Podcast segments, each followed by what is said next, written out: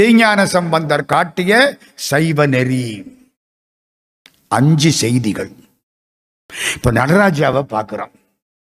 நம்ம இத்தனை தெய்வங்கள் வடிவங்களை வச்சு கும்பிடுறோம்ல. அதுல சிறப்பான தெய்வ வடிவம் எது? நடராஜா. எல்லாத்தையும் விட மிக சிறப்பான திருத்தோற்றம் நடராஜ வடிவம் என்று டாக்டர் மு. வரதராஜனார் எழுதினார். ஏன் தெரியுமா? கடவுள் அஞ்சு தொழில் பண்ணுகிறார். ஒன்று ஆக்கல் நீ பண்ணன வெனக்கு தகுந்தாப்பல உடம்ப கொடுக்கிறாரே அதுக்கு பேரு ஆக்கல் படைத்தல். ரெண்டாவது இந்த வெனக்கணக்கு முடிகிற வரைக்கும் இந்த உடம்ப பத்திரமா பாதுகாக்கிறாரே அதுக்கு பேரு காத்தல். நான் பண்ணின வெனக்கணக்கு முடிஞ்சு போச்சுன்னா என்னை ஒடுக்கி நிம்மதியா இந்த உடம்ப விட்டு கலட்டி விட்டு குழந்தைக்கு பால் கொடுத்து தாயார் தொட்டில்ல போடுற மாதிரி என்னை நிம்மதியா விடுறாரே. அதுக்கு பேரு ஒடுக்குதல். ஆக்கல் காத்தல் அடித்தல். ஆக்குவாய் காப்பாய் அடிப்பாய் அருள் தருவாய் போக்குவாய். மூணாச்சா? ஆக்கல் காத்தல் அழித்தல் நாலாவது மறைத்தல். மறைத்தல்னா என்ன? பல செய்திகள் எனக்கு தெரியாமலே கடவுள் மறைத்து விட்டார். அது நன்மையா தீமையா? யோசிங்க. மறைச்சு விட்டார்ல. அடுத்த நிமிஷம் என்ன நடக்கும்னு நமக்கு தெரியுமா? தெரியலையே. தூங்கையில வாங்குகிற மூச்சு கொஞ்சம் சுழி மாறி போனாலும் போச்சே. தெரியலையே. மறைச்சு விட்டாரே. எங்க? இந்த கடவுள் இந்த கையில மட்டும் நம்முடைய பிறந்த தேதியை சொல்ற மாதிரி இறந்த தேதியை எழுதி விட்டிருந்தா என்ன ஆகியிருக்கும்? யோசிங்க. டேட் ஆஃப் டெத்து ஒவ்வொருத்தன் கையிலையும் எழுதி விட்டிருந்தா ஆபத்தால போயிருக்கும். பார்த்தே பாதி பேர் இறந்து போயிடுவேன். தேவையில்லை தேவையில்லை. பார்த்தே பாதி பேர் இறந்து போயிடுவேன். ஒரு வங்கியில் போய் மேனேஜர்கிட்ட போய் கேட்போம் கடன் கேட்போம் அவர் நம்ம கையை பார்த்து விட்டு உங்களுக்கு நாளானைக்கல்ல போட்டிருக்கும்பாரு. நம்ம பேங்க் மேனேஜர் கையை பார்ப்போம். உங்களுக்கு இன்னைக்கு இல்லை போட்டிருக்கும்பா பட்டுன்னு போயிடும் எவ்வளவு ஆபத்து பார்த்தீங்களா? கடவுள் மறைச்சு விட்டாரே. ஆக்குவாய் காப்பாய் அழிப்பாய் அருள் தருவாய் போக்குவாய். இருந்தல் மறைத்தல். முக்கியமானது அருளல். இந்த வினையில இருந்து நம்மளை காப்பாத்துறாரு பாருங்க. இப்பிறவி ஆட்கொண்டு இனி பிறவாமே காத்து. அதுக்கு பேரு அருளல். இந்த அஞ்சு தொழிலாச்சா இந்த அஞ்சையும் யாரு செய்யறா? நம்ம நடராஜா. இந்த அஞ்சையும் அவர் செய்யறதுக்கு என்ன அடையாளம்? முதல்ல ஆக்கல் கையில உடுக்க வச்சிருப்பார். உடுக்க இருக்குல்ல? Sound. There was sound at the beginning ஆரம்பத்தில் ஒலி இருந்தது. சூரியன்ல இருந்து பூமி பெருஞ்சத்தத்தோடு வந்து விழுந்தது. ஒலியில இருந்துதான் எல்லாம் உருவாயிற்று. ஓசை ஒலியலாம். ஆனாய் நீயே உலகுக்கு ஒருவனாய் நின்றாய் நீயே. வாசமலரலாம் ஆனாய் நீயே மலையான் மருகனாய் நின்றாய் நீயே. பேசப் பெரிதும் இனியாய் நீயே. பிரானாய் அடியன் மேல் வைத்தாய் நீயே. தேச விளக்கலாம். ஆனாய் நீயே திருவையாரகலாத செம்பொற்சோதி ஓசை ஒளி முன்னால. ஓசை ரொம்ப அதிகமான சத்தம் ஒளி கொஞ்சம் குறைவான சத்தம். கோயில்ல பூஜை பண்ற பொழுது மணி அடிக்கிறாங்கல்ல? முதல்ல பெரிய மணி அடிக்கும். அப்புறம் அதுக்கடுத்த மணி அடிக்கும். கடைசி அர்ச்சகர் கையில உள்ள மணி அடிக்கும். அப்புறம்தான் தீபாராதனை. உள்ளுக்க யோகத்துல இந்த பு- புருவ மத்திய ஸ்தானத்துக்கு அக்னி வர்ற பொழுது உள்ள சத்தம் கேட்கும் மணி சத்தம் கேட்கும் என்பது திருமூலர் திருமந்திரம். இருக்கட்டும்.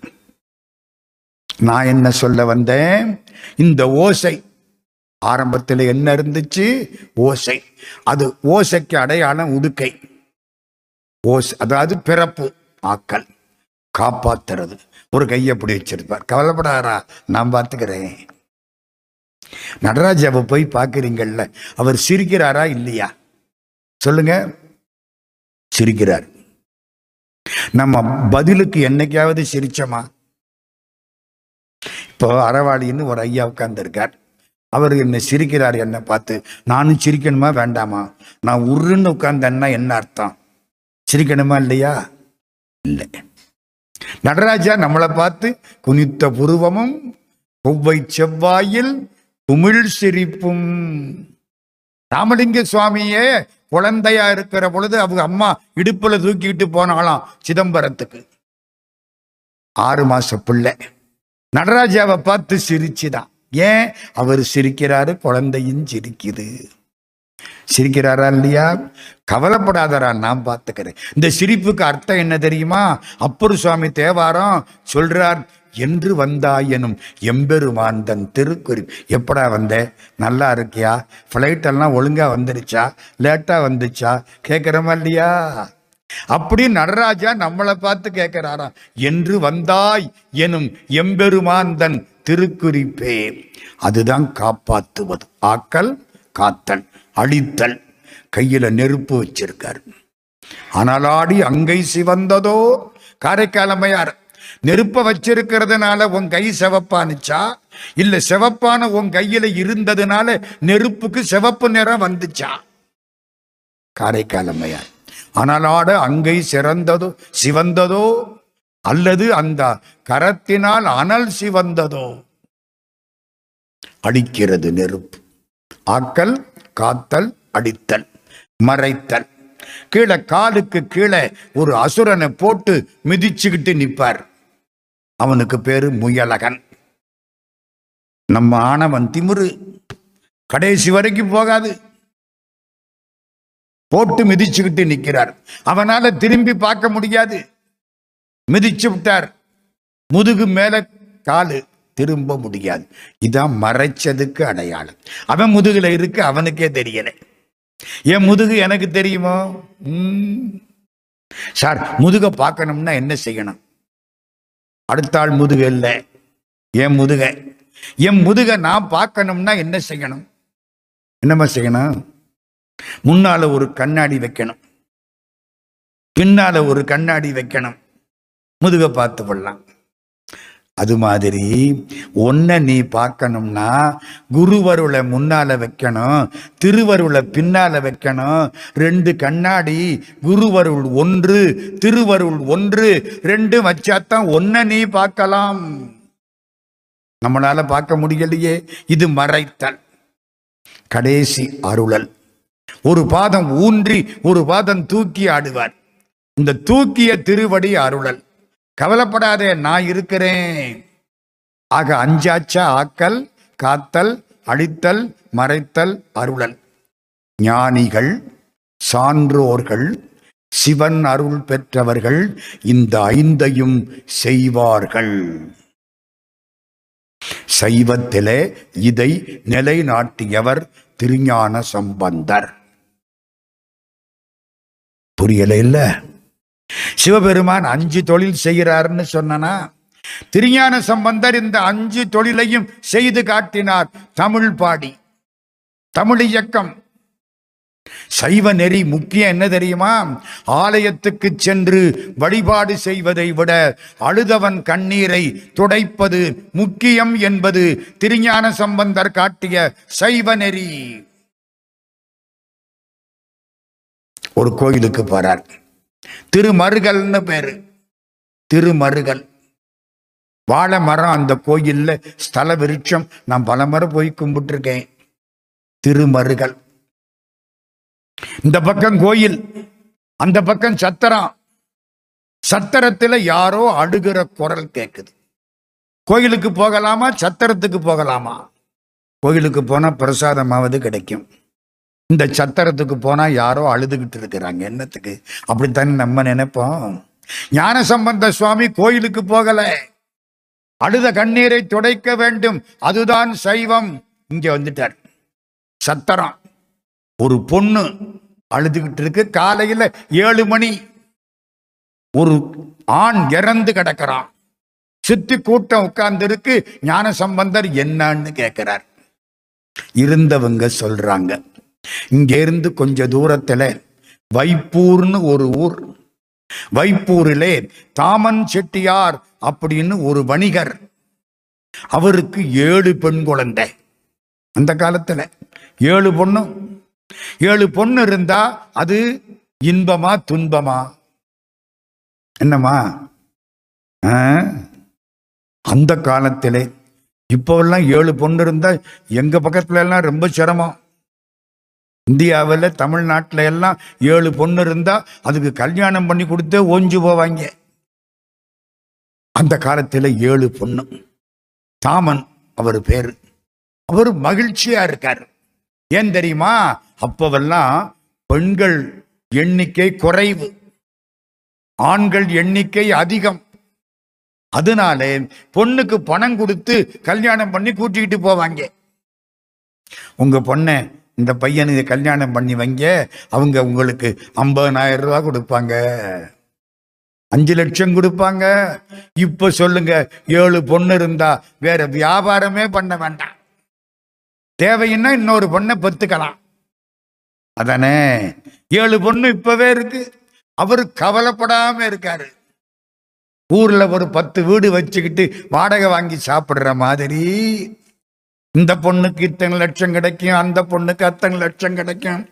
கவலைப்படாம இருக்காரு. ஏழு பெண் குழந்தை. எப்போ? ஏழாம் நூற்றாண்டு. அவருக்கு ஒரு சகோதரி. அவளுக்கு அநியாயமா ஒரு ஆண் குழந்தை. அவ கவலைப்படுறான் குழந்தை ஒரு பிள்ளை. கணவன் இறந்து போயிட்டான். வசதி இல்லை. இந்த பையனுக்கு பொண்ணு கேட்டா கையிலிருந்து காசு கொடுக்கணும். அவள்கிட்ட காசு இல்லை. அண்ணங்கிட்ட வந்தான் அண்ணா உனக்கு ஏழு பொண்ணு. ஒரு பொண்ணை என் பையனுக்கு கல்யாணம் பண்ணி கொடுத்து வீட்டில் விளக்கேத்த சொல்லு. இவன் பார்த்தான் ஏழு பொண்ணு இருக்குல்ல. சரி ஒரு பொண்ணை கொடுத்துருவோம். சரின்னா சகோதரி அதுக்கப்புறம் இறந்து போயிட்டான்.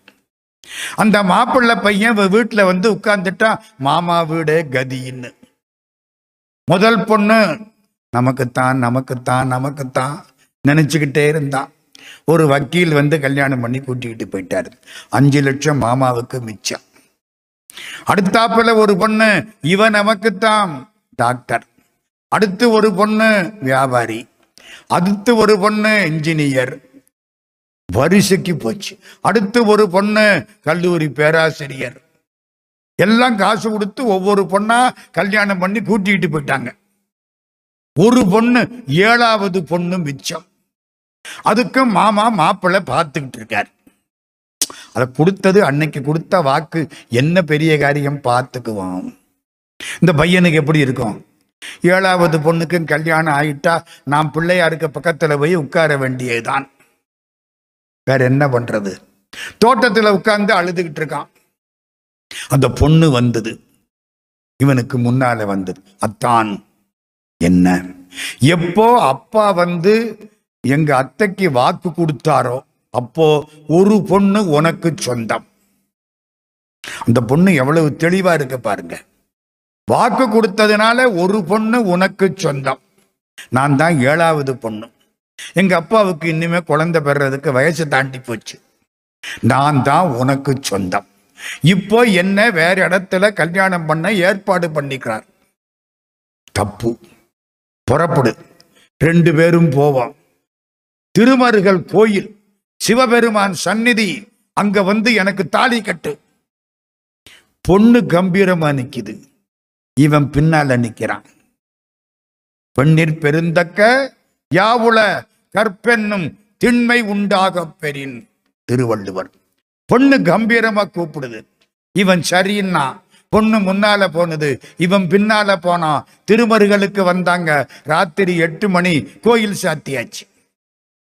நீ நாளைக்கு காலையில தான் தாலி கட்டலாம். சரி சத்திரத்துல படுப்போம்.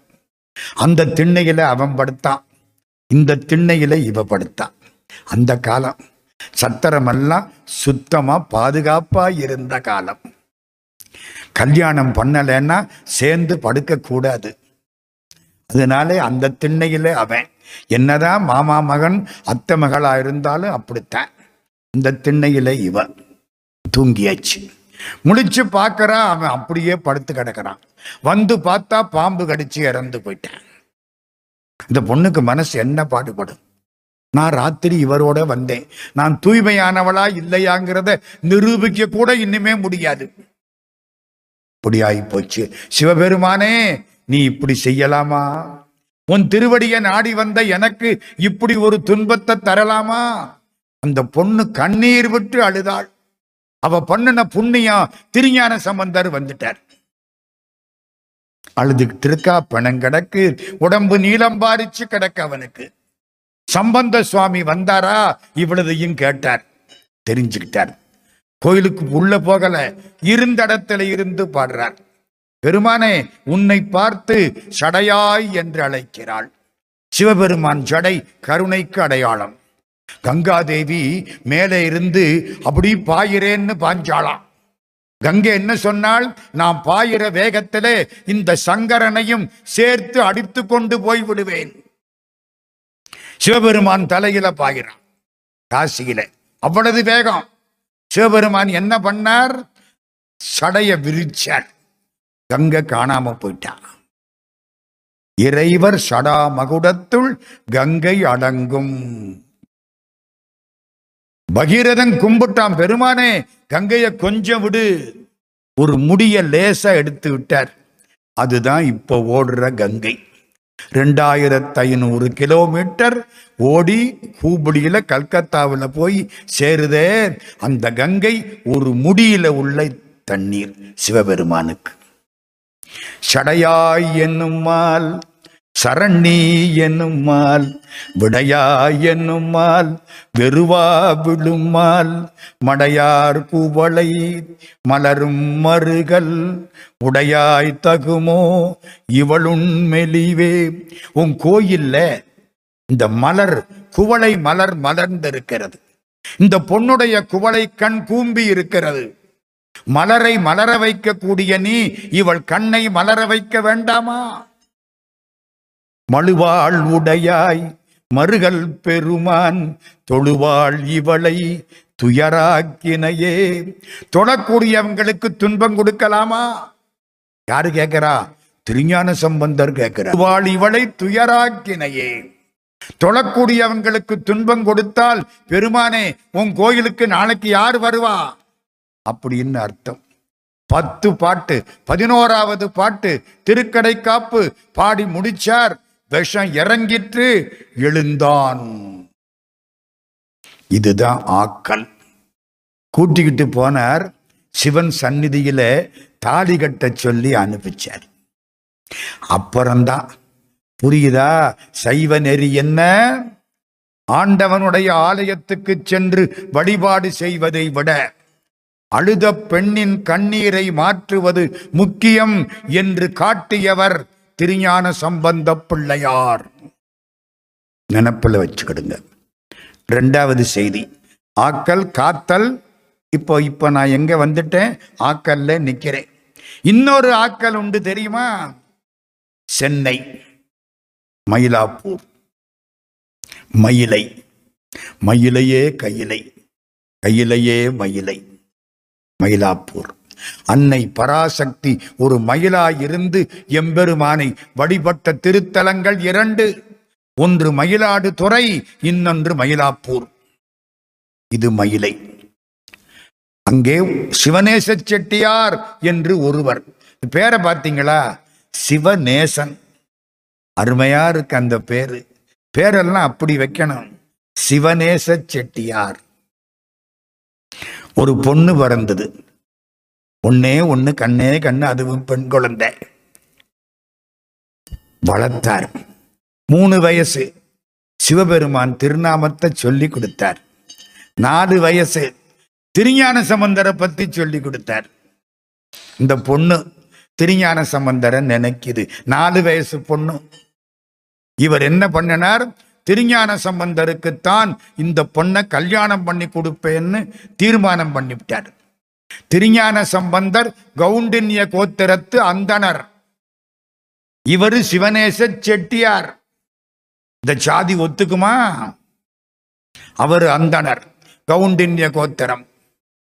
இவரு வணிகர்.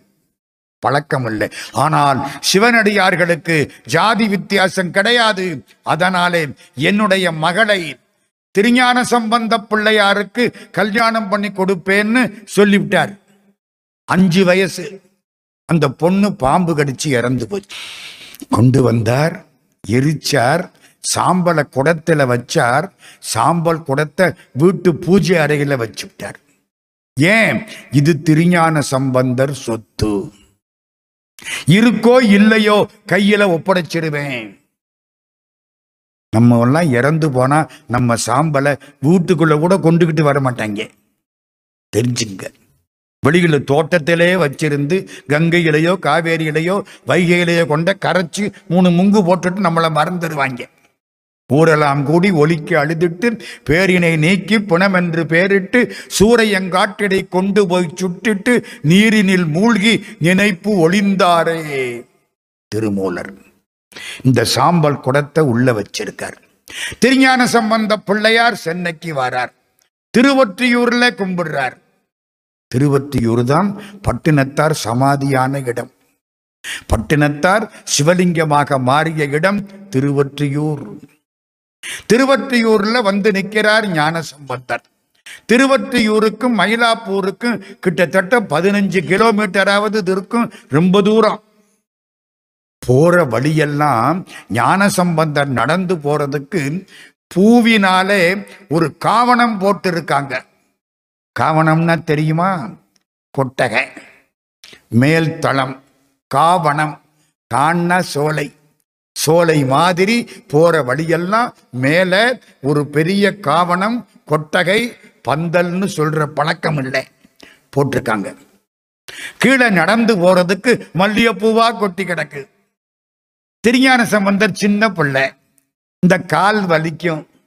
கல்லு பட்டா கால் உறுத்தும் அதனால மல்லிகைப்பூ திருஞான சம்பந்தர் பார்க்கிறார். யார் அது? இவ்வளவு தூரத்துக்கு பூப்பந்தல் போட்டு இவ்வளவு தூரத்துக்கு காவணம் கட்டி யாரு யாரு பண்ணது?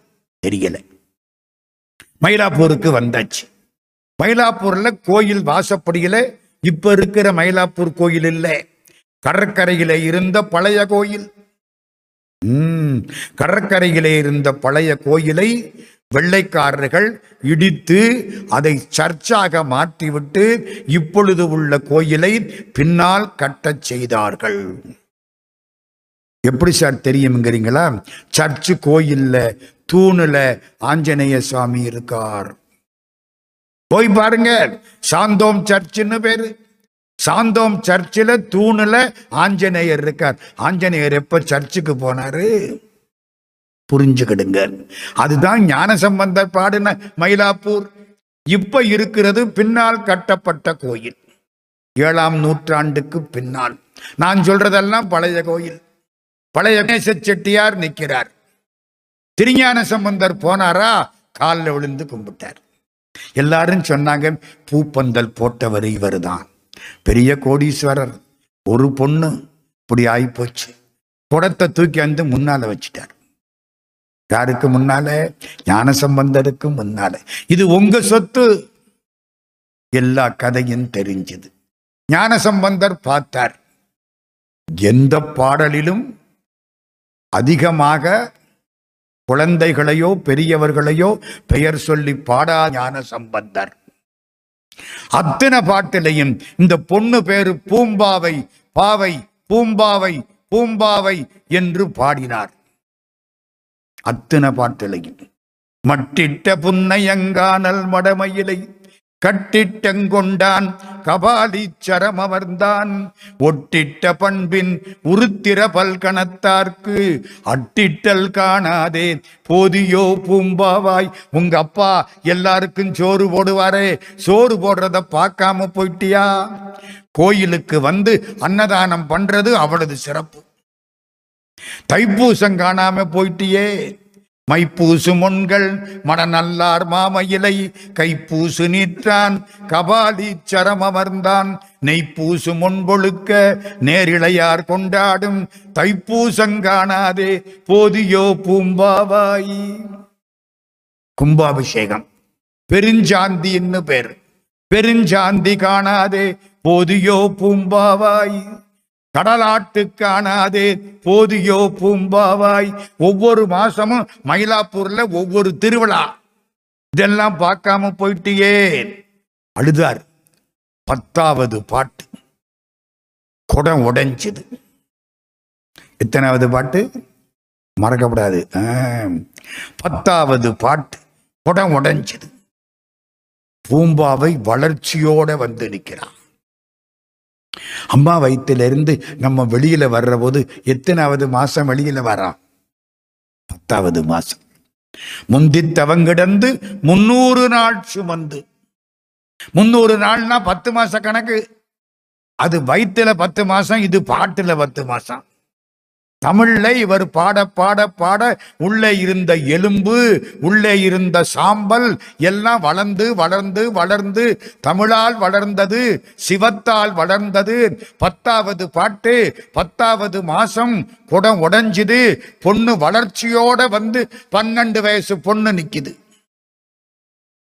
ஞான சம்பந்தருக்கும் கிட்டத்தட்ட பன்னெண்டு பதிமூணு வயசு இருக்கும் அவ்வளவுதான். அழகா இருக்கு. செட்டியார் இப்போ ஒரு காரியம் பண்ணார். என்ன தெரியுமா? சாமி இந்த குழந்தைய நீங்க தான் உண்டாக்கி கொடுத்தீங்க. இவளை உங்களுக்குத்தான் கல்யாணம் பண்ணி கொடுக்கறதா தீர்மானம் பண்ணி இருக்கேன். கல்யாணம் பண்ணி கூட்டிக்கிட்டு போங்க. நம்மளா இருந்தா என்ன செஞ்சிருப்போம்? செட்டியார் கோடீஸ்வரர் அங்கிருந்து இங்க வரைக்கும் பூ பூவினாலேயே பந்தல் போட்டிருக்கார். பெரும் பணக்காரர். சந்தோஷம் மாமான்னு இருப்போம் அப்படித்தானே சொல்லியிருப்போம்? ஞான சம்பந்தர் என்ன சொன்னார்? அதுதான் சைவ நெறி. என்ன சொன்னார் தெரியுமா? உங்க பெண்ணு இறந்து போயிட்டா. இது நான் உண்டாக்கிய என்னுடைய மகள். மனைவி அல்ல என்னுடைய மகள். புரியுதா? சுவாமி விவேகானந்தர் ஆயிரத்தி எண்ணூத்தி தொண்ணூத்தி மூணுல அமெரிக்காவுக்கு போனார். சிகாகோ பெரிய மகா நாடு அங்கிருந்து நேர யாழ்ப்பாணத்துக்கு வந்தார். சுவாமி வந்து பேசின இடம் சுவாமி பேசுற பொழுது யாழ்ப்பாணத்தில் இருந்த மகா ஞானி ஒருவர் அதை கேட்டார். யார் தெரியுமா? யாழ்ப்பாணத்தில் இருந்த பெரிய யோக சுவாமி கரெக்ட் சிவயோக சுவாமி அவருக்கு என்ன பேரு? சிவயோக சுவாமி கேட்டார். அதை சிவயோக சுவாமி எழுதுறார். விவேகானந்தர் எங்க பேசினாரோ அந்த இடத்துல போய் கொஞ்ச காலம் வாழ்ந்தார். அப்புறம்தான் தேரடிக்கெல்லாம் போனது. சிவயோக சுவாமிகள் சுவாமி விவேகானந்தர் அமெரிக்காவுக்கு போறார். ஆயிரத்தி எண்ணூத்தி தொண்ணூத்தி மூணு. செப்டம்பர் மாசம் பதினோராம் தேதி. ஏழாயிரம் பேர் கூடியிருக்கக்கூடிய சர்வ மத மகாநாடு. பேசிட்டார். எல்லாரும் கையை தட்டினாங்க. அன்னைக்கு அவர்தான் பெரிய ஆள். நல்லா பேசினார். என்ன பேசினார்? ஏழு வார்த்தை பேசினார். ஏழாயிரம் பேரும் எந்திரிச்சு நின்று கையை தட்டினாங்க. My dear sisters and brothers of America ஏழு வார்த்தை தான். என் அன்புக்குரிய அமெரிக்க சகோதரிகளே சகோதரர்களே ஏன் கையை தட்டினாங்க? நாங்கள்லாம் சீமான்களே சீமாட்டிகளேன்னு பேசணும். இந்து மதத்தைச் சேர்ந்தவர் வந்து எங்களை எல்லாம் சகோதரனாகவும் சகோதரியாகவும் ஆக்கிவிட்டார். உலக மக்களை எல்லாம் சகோதரனாகவும் சகோதரியாகவும் மாற்றக்கூடிய பெருமை வலிமை எண்ணக்கூடிய ஆற்றல் பண்பாடு இந்து மதத்துக்கு உண்டு என்பதை இந்த சாமியார் நிரூபித்து விட்டார். கையை தட்டினாங்களா? இப்பத்தான் நான் கதைக்குள்ள வரேன். அங்க ஒரு அமெரிக்க பொண்ணு அழகான பொண்ணு. ஒரு பத்தொன்பது இருபது வயசு இருக்கும். சுவாமி விவேகானந்தருக்கு முப்பது வயசு. பக்கத்தில் வருது. இவரை கல்யாணம் பண்ணிக்கணும். அழகா இருக்கார். அறிவுள்ளவராக இருக்கார். கெட்டிக்காரராக இருக்கார். அறிவும் அழகும் ஒன்றா சேராது. இங்கே சேர்ந்திருக்கு. கேட்கணும். என்ன கேட்கலாம்? நான் உங்களை காதலிக்கிறேன். நல்லா இல்லை. ஒரு பொண்ணு போய் அப்படி சொல்லாது. ஐ லவ் யூ சொன்னால் நல்லா இருக்காது. அசிங்கமாக இருக்கும் அப்போ என்ன சொல்லலாம்? கெட்டிக்கார பொண்ணு. சாமிகிட்ட வந்தா I want to have a son like you உங்களை மாதிரி ஒரு மகனை நான் பெற்றுக்கொள்ள விரும்புகிறேன். சுத்தி வளைச்சு தொட்டு விட்டான் நம்ம ஊர் இந்த காலத்து சாமியாரா இருந்தா அமெரிக்கா பொண்ணு கூப்பிடுறா தேங்க்யூன்னு பின்னாலே போயிருப்பாரு. போயிருப்பாரா இல்லையா? சுவாமிஜி என்ன சொன்னார்? அவன் என்ன கேட்டா சுவாமி I want to have a son like you boy. I am your son my dear mother என்ன மாதிரி ஒரு மகன் என்ன? நானே உனக்கு மகன். அசந்து போயிட்டா. திஸ் இஸ் இந்தியான்னா புரியுதாம்மா உங்களுக்கெல்லாம்? இதுதான் இந்திய பண்பாடு. எது? மனைவியை தவிர மற்ற பெண்கள் எல்லாம் தாய்க்கு சமம். அமெரிக்காவில் எப்படி? தாயை தவிர மற்றவர்கள் எல்லாம் வேண்டாம் நான் சொல்லக்கூடாது விட்டுட்டேன். நீங்க கெட்டிக்காரங்க புரிஞ்சுக்கிட்டீங்க. நிலைநாட்டினார். என்ன சொன்னார்? தாயே நான் உனக்கு புள்ள. இப்போ புரியுதா? ஞானசம்பந்தர் சொன்னதும் விவேகானந்தர் சொன்னதும். விவேகானந்த சுவாமி ஆயிரத்தி எண்ணூற்றி தொண்ணூற்றி ஏழில் நாலு வருஷம் அமெரிக்காவில் இருந்துட்டு சிலோனுக்கு வந்தார். யாழ்ப்பாணத்தில் வந்து பேசிட்டு தமிழ்நாட்டுக்கு வரார். தமிழ்நாட்டில் வர்ற பொழுது பாஸ்கர சேதுபதி மகாராஜா விவேகானந்தரை என் தலையில காலை வச்சு இறங்கணும்னார். தமிழ்நாட்டு தரையில் உங்கள் கால் படும் முன்னால் என் தலையில் பட வேண்டும். விவேகானந்தர் சொன்னார் முடியாது. நீங்கள் சேதுபதி மகாராஜா. ராமச்சந்திரனால் தரப்பட்ட பதவி சேது காவலன். உங்க தலையில கால் வைக்க மாட்டேன். அப்படின்னா என் கையிலையாவது காலை வச்சு இறங்குங்க. சரி. படகுல இருந்து சுவாமி இறங்குற பொழுது குந்தி உட்கார்ந்து பாஸ்கர சேதுபதி மகாராஜா ரெண்டு கையையும் ஏந்த ரெண்டு கையிலையும் காலை வச்சு இறங்கினார் சுவாமி விவேகானந்தர்.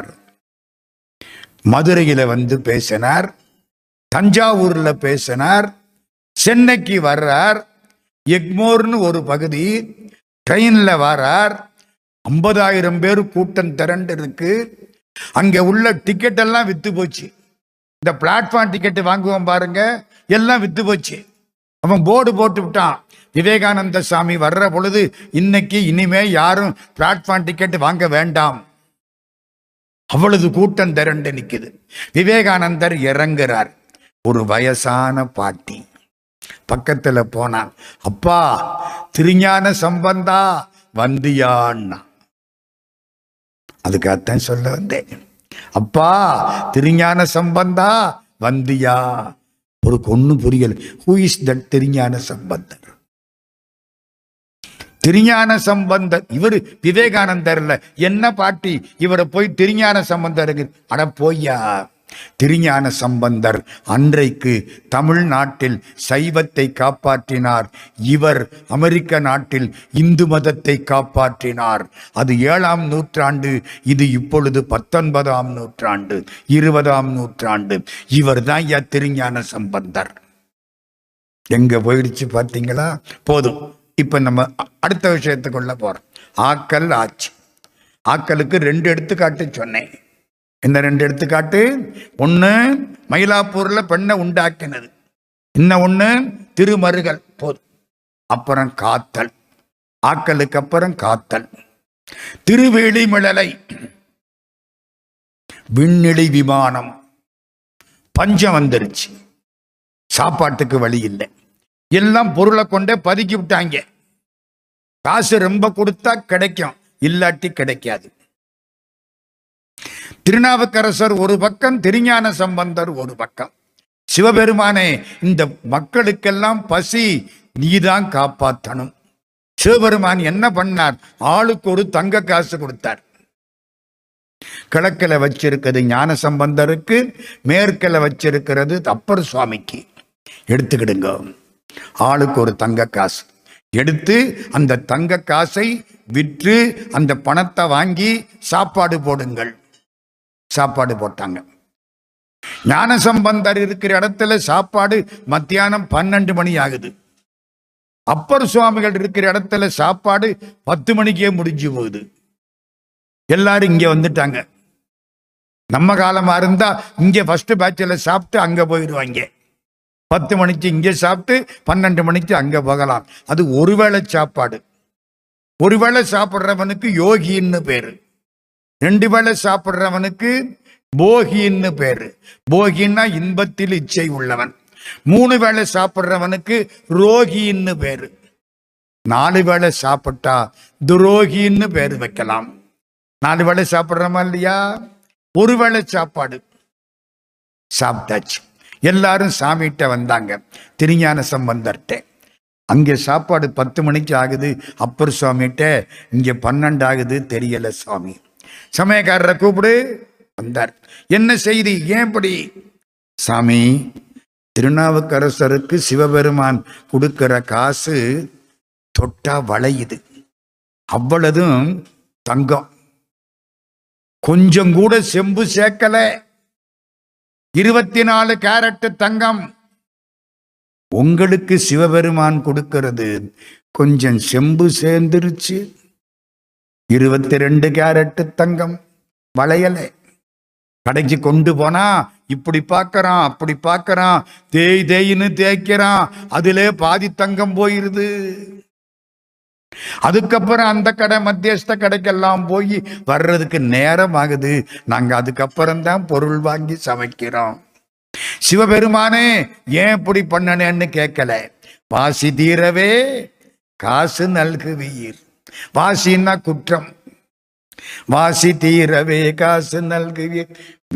மிளலை ஏசின் மிளலையீர் ஏசல் இல்லையே அருமையா பாடுறார். அப்புறம் சிவபெருமான் என்ன பண்ணார்? ஒழுங்கான காசு கொடுத்தார். ஏங்க இந்த சிவபெருமான் இந்த வேலை பார்க்கிறாரு? ஒரே காசு கொடுக்க வேண்டியதானே? ஏன் தெரியுமா? அப்பர் சுவாமி தோல்ல ஒரு உழவாரப்படை வச்சிருப்பார். எல்லா கோயில்லையும் எங்கெல்லாம் முள்ளு கிடக்கோ கல்லு கிடக்கோ செடி கிடக்கோ எல்லாத்தையும் எடுத்து சுத்தம் பண்ணி ஆலய திருப்பணி பண்ணினார். சம்பந்த சுவாமி ராஜா விட்டு கண்ணுக்குட்டி சிவபெருமான் அருள் பெற்ற புள்ள அதெல்லாம் பண்ணல. அதனால லேசா ஒரு அடையாளத்தை காமிச்சு விட்டு திரும்ப மாத்தி விட்டார்.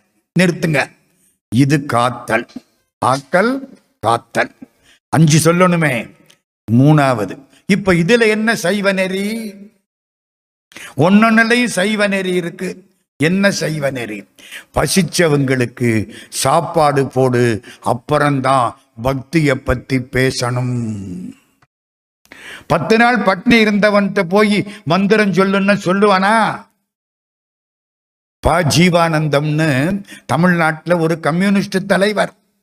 அவர் பேசுற போது நான் அடிக்கடி கேட்டிருக்கேன். ஆயிரத்தி தொள்ளாயிரத்தி அறுபதுல. எத்தனை வருஷம் ஆச்சு? அறுபது வருஷம் முடிஞ்சு போச்சு.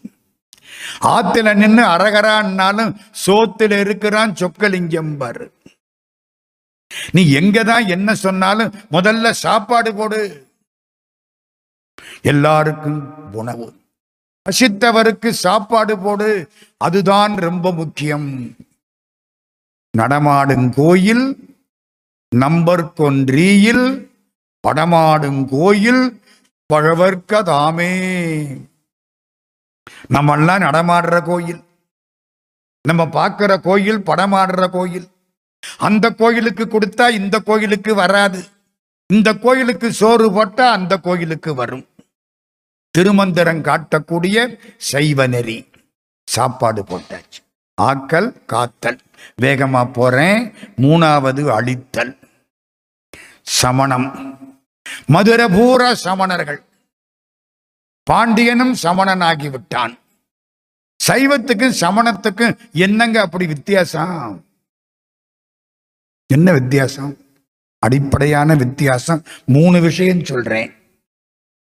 ஒண்ணு நாம் பண்ணின வென அதுவா வந்து என்ன பிடிச்சுக்குமா? இல்ல வினைக்கு தகுந்த உடம்பை கடவுள் கொடுப்பாரா?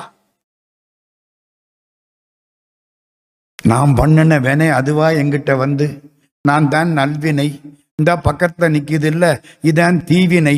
ரெண்டு பேரும் உன்னை பிடிச்சிக்க போகிறோம் அப்படின்னு சொல்லியா பிடிச்சிக்கும் அதுக்கு உயிர் இல்லை. இந்த மைக் இருக்கு. இதுவா வந்து எனக்கு முன்னால உட்கார்ந்தா நான் எந்திரிச்சு ஓடி போயிடுவேன். யாரோ கொண்டாந்து வைக்கணுமா இல்லையா?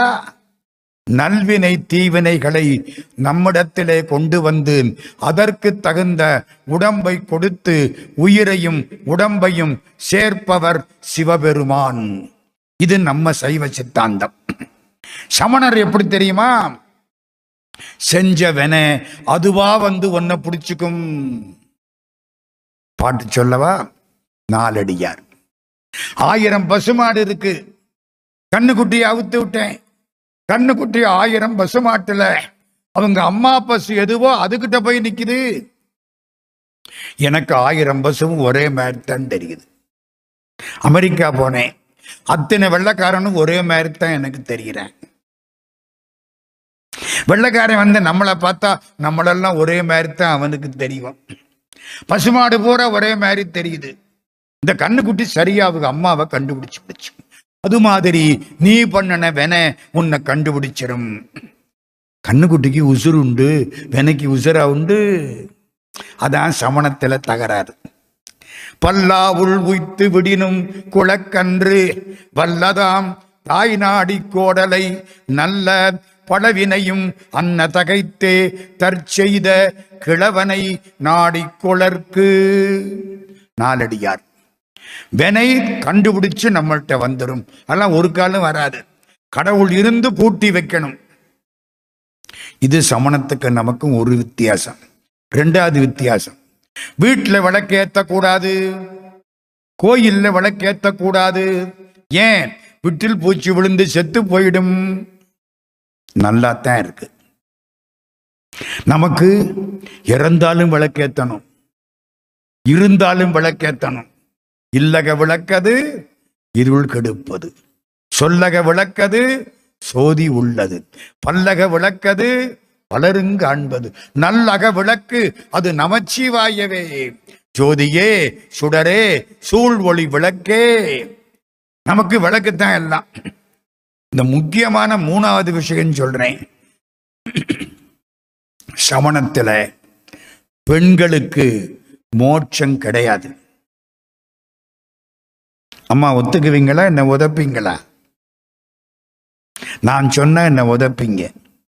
உதப்பீங்கள்ல பெண்களுக்கு மோட்சம் கிடையாது. ஏன்? பெண் என்பவள் குழந்தை பெறுவதற்கானவள். வேற ஒண்ணு அவளுக்கு கிடையாது. சமணம் அப்ப எப்பதான் சார் அந்த ஆன்மாவுக்கு மோட்சம்? அடுத்த பிறவியில அவ ஆணா பிறந்து மோட்சத்துக்கு போகணுமா? சமணம் நம்ம சைவம் முதல்ல மீனாட்சியை கும்பிட்டு பிடித்தேன். சொக்கலிங்க பெருமான்ட்டே போகணும். மதுரைக்கு வந்திருக்கீங்களா? முதல்ல யாரை கும்பிடணும்? அம்பாளை கும்பிடணும். அருள் கிடைச்சாத்தான் ஆண்டவங்கிட்ட போகலாம். அவன் அருளாலே அவன் தாள் வணங்கி. அருள் தான் அம்பாள். அம்பாளை கும்பிட்டு தான் அப்பாட்ட போகணும். எவ்வளவு வித்தியாசம் பார்த்தீங்களா? அதனால நமக்கும் சமணத்துக்கும் ஒத்து வரலை. சமணம் மதுரை பூரா நிக்குது. எங்க பார்த்தாலும் அஸ்தி நாஸ்தி. அதான் அவன் மந்திரம். அஸ்தினா இருக்கிறது நாஸ்தினா இல்லாதது. இறந்ததுக்கு அப்புறம் அஸ்தி தானே மிச்சம். அதனால அஸ்தி நாஸ்தி. இதான் அவங்க மந்திரம். விபூதி பூசுறவனை கண்டா அன்னைக்கு சாப்பிடப்படாது. நமச்சிவாயன்னு சொல்றத கேட்டா அன்னைக்கு சாப்பிடப்படாது. அது கண்டு முட்டு இது கேட்டு முட்டு. முட்டுன்னா தீட்டுன்னு அர்த்தம். சிவநாமத்தை கேட்டா அது பாவம். விபூதி பூசுறவரை பார்த்தா அது பாவம். இதான் சமணம். பாண்டிய நாடு. மகாராஜா சமணன். மகாராணி மங்கையர்க்கரசியார் சைவம். அப்பா அந்த அம்மா என்ன பாடுபட்டிருக்கான்? அவ முழுக்க சைவம். சோழ நாட்டு பொண்ணு. விபூதி பூசனா வீட்டுக்காரன் சாப்பிட மாட்டான். கண்டு முட்டு. விபூதி பூசாம இருக்க முடியாது. சிவனுக்கு அடிமை. என்ன பண்ணுவா? சந்தனத்தையும் விபூதியவும் குழைச்சி நெஞ்சில பூசிக்குவாளா? பார்க்கிறவனுக்கு சந்தனமா தெரியும். எனக்கு விபூதியும் சேர்ந்துருச்சு. இந்த உடம்புக்கு கணவன் இவன் உயிருக்கு கணவன் சிவபெருமான். ரெண்டு பேரு ரெண்டு பக்கம் இருந்தா ரெண்டு பேருக்கு நான் ஒழுங்கா இருக்கணுமே. அந்த பொண்ணு என்ன பாடுபட்டிருக்கோம்? தவிச்சது திருஞான சம்பந்தருக்கு ஆள் விட்டது திருஞான சம்பந்தர் எங்கே இருக்கார்? தமிழ்நாட்டில். வேதாரண்யம்னு ஒரு ஊர். திருமறைக்காடு. திருமறைக்காடு. திருமறைக்காட்டுல உட்கார்ந்து இருக்கார் ஞான சம்பந்தர் பக்கத்துல திருநாவுக்கரசர். பாண்டி நாட்டில இருந்து தூதுவர்கள் வந்தார்கள். எங்கிருந்து வர்றீங்க மதுரை? என்ன செய்தி? மகாராணி மங்கையர்க்கரசியார் அனுப்பினார்கள். பாண்டி நாடு முழுக்க சமணம். நீங்கள் வந்து சமணத்தை வேறறுத்து சைவத்தை கொண்டு வர வேண்டும். ஞான சம்பந்தர் உடனே புறப்படுறேன்னு எந்திரிச்சார். திருநாவுக்கரசர் பக்கத்தில் இருக்கார். திருநாவுக்கரசருக்கும் ஞான சம்பந்தருக்கும் அறுபது வருஷத்துக்கு மேல வித்தியாசம். ம். திருநாவுக்கரசர் ஐம்பத்தாறு வயசுல தான் சமணத்திலிருந்து சைவத்துக்கு வந்தார். சமணர்கள் அவரை தொல்லப்படுத்தி விட்டாங்க. சுண்ணாம்பு கலவையில தூக்கி போட்டான். கல்லோட கட்டி கடலோட போட்டான். விளக்கு எரிஞ்சா விட்டில் பூச்சி செத்து போகும் அப்படின்னு சொன்னவன் ஒரு ஆளை தூக்கி சுண்ணாம்பு காலவாயில போடுறான். அப்ப என்ன புரியுது? சொல்றது ஒண்ணு செய்யறது ஒண்ணு. எங்க தமிழ்நாட்டில் சொல்லுவாங்க படிக்கிறது ராமாயணம் இடிக்கிறது பெருமாள் கோயில். அது மாதிரி. சொல்றது ஒண்ணு செய்யறது ஒண்ணு. சரி. ஞானசம்பந்த சுவாமி புறப்படணும். அப்பர் சுவாமி சொல்றார் இன்னைக்கு நாளும் கோளும் நல்லா இல்லை. ஏன்னா சமணன்ட்ட பெரும்பாடுபட்டவர் அவரு. ஐயோ இந்த சின்ன பிள்ளை இது போனா அவன் என்ன பாடுபடுத்துவான்? பாடுபடுத்தக்கூடாது. அதுக்காக என்ன சொல்றார்? இன்னைக்கு நாள் நல்லா இல்லை. நம்ம சொல்றோம்ல இன்னைக்கு அஷ்டமி நவமி ராவு காலம் யமகண்டம். உடனே ஞான சம்பந்த பிள்ளையார் அப்படி திரும்பினார். வேயுரு தோழி வங்கன் விடமுண்ட கண்டன் மிக நல்ல வீணை தடவி மாசரு திங்கள் கங்கை முடிமேல் அணிந்தன் உளமே புகுந்தகதனால் ஞாயிறு திங்கள் செவ்வாய் புதன் வியாழம் வெள்ளி சனி பாம்பிரண்டு முடனே ஆசரு நல்ல நல்ல அவை நல்ல நல்ல. யாருக்கு? அடியாரவர்க்கு மிகவே. நீ அடியாராய் இருந்தால் கிரகம் பூரா உனக்கு நன்மையை செய்யும். அருமையான பாட்டு. கடைசி பாட்டு என்ன தெரியுமா? தேனவர் பொழில் கொள்ளாலை விடை சென்னல் துண்ணி வளர்சம் பொன்னெங்கும் நிகழ நான்முகன் ஆதியாய பிரமாபுரத்து மறைஞான ஞான முனிவன் தானுரு கோளும் நாளும் அடியாரை வந்து நலியாத வண்ண முறை செய். ஆன சொல் மாலை ஓதும் அடியார்கள் வானில் அரசாழ்வர் ஆணை நமதே. இதை பாடக்கூடியவர்கள் வானுலகத்தில் அரசாட்சி செய்வார்கள். இது என்னுடைய ஆணை.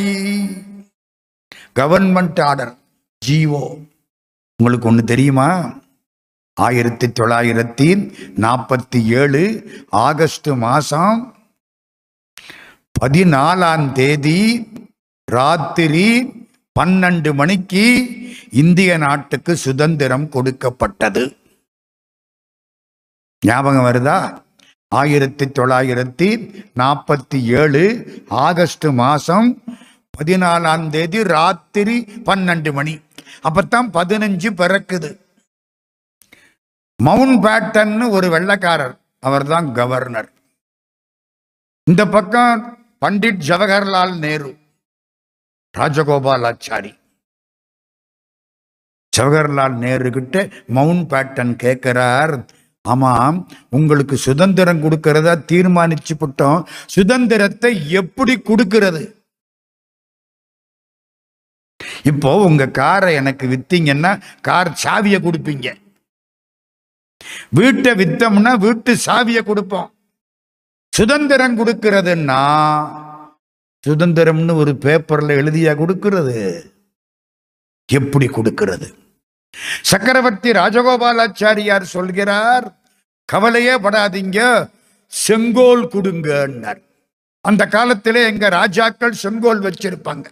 செங்கோலை கொடுத்தாச்சுன்னா அரசாட்சி மாறிற்றுன்னு அர்த்தம். உடனே ராஜாஜி இங்கே திருவாவடுதுறை ஆதீனத்துக்கு தகவல் கொடுத்தார். தமிழ்நாட்டிலே முதலில் தோன்றியது சம்பந்தர் ஆதீனம் மதுரை. அதுக்கு அடுத்தாற்போல் தோன்றியது திருவாவடுதுறை ஆதீனம். திருவாவடுதுறை ஆதீனத்துக்கு தகவல் கொடுத்தார். திருவாவடுதுறை ஆதீனத்து மகா சந்நிதானம் பண்டார சந்நிதி வெள்ளியில செங்கோல் தயார் பண்ணார். அங்கே இருந்து பண்டார சந்நிதியே போகணும் அவருக்கு உடம்பு சரியா இல்லை. ஒரு தம்பிரான் சுவாமி அடுத்தாப்புல இருந்தவர் அவர் அனுப்பிச்சார். திருவாவடுதுறை ராஜரத்னம் பிள்ளைய அனுப்பிச்சார். நாதஸ்வரம் வாசிக்க. ஒரு ஓதுவார அனுப்பிச்சார். எல்லாரும் தனி விமானத்தில் டெல்லிக்கு போனார்கள். தெரியுமா உங்களுக்கெல்லாம்? ஆயிரத்தி தொள்ளாயிரத்தி நாற்பத்தி ஏழு ஆகஸ்ட் மாசம் பதினாலாம் தேதி ராத்திரி பதினொன்றரை மணிக்கு எல்லாரும் டெல்லியில இருக்காங்க. பதினொன்னு ஐம்பத்தி அஞ்சு ஓதுவார். வேயுரு தோழிபங்கன் பாடினார். கடைசி வரி என்ன சொன்னேன் ஆன சொல் மாலை ஓதும் அடியார்கள் வானில் அரசாழ்வர். அரசாழ்வர்னு சொன்னாரா? செங்கோல மவுண்ட் பேட்டன் எடுத்து ஜவஹர்லால் நேருட்ட கொடுக்கிறார். திருஞான சம்பந்தனுடைய தேவாரம் பாடி ஆணை நமதே அப்படின்னு சொல்ல அந்த கையில உள்ள செங்கோல் நேருவுக்கு கொடுக்கப்பட்டது. திருவாவடுதுறை ராஜரத்தனம் பிள்ளை அற்புதமாக நாதஸ்வரம் வாசிக்க ஓதுவார் பாட. அந்த தம்பிரான் சுவாமி எடுத்து கொடுக்க செங்கோல் மூலம் இந்திய நாட்டினுடைய ஆட்சி மாற்றப்பட்டது. அப்பவும் திருஞான சம்பந்தர் வாக்குத்தான் காவலாயிருந்தது. அதுக்காக சொல்ல வந்தேன். சரி. இப்ப திருஞான சம்பந்தர் எங்கே இருக்கார்? திருமறைக்காடு வேதாரண்யம். பாடினார் புறப்பட்டார். மதுரைக்கு வந்துட்டார் வேகமா போயிடுறேன். மதுரைக்கு வந்த உடனே சமணர்கள் பார்த்தார்கள்.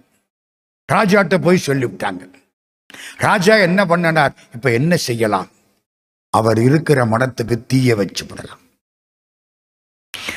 தெருவில் போற பொழுது மயிர்பீலியை வச்சு கூட்டி கொண்டு போவார்கள். கிடக்கிற ஈ எறும்ப மிதிச்சிடப்படாதுன்னு.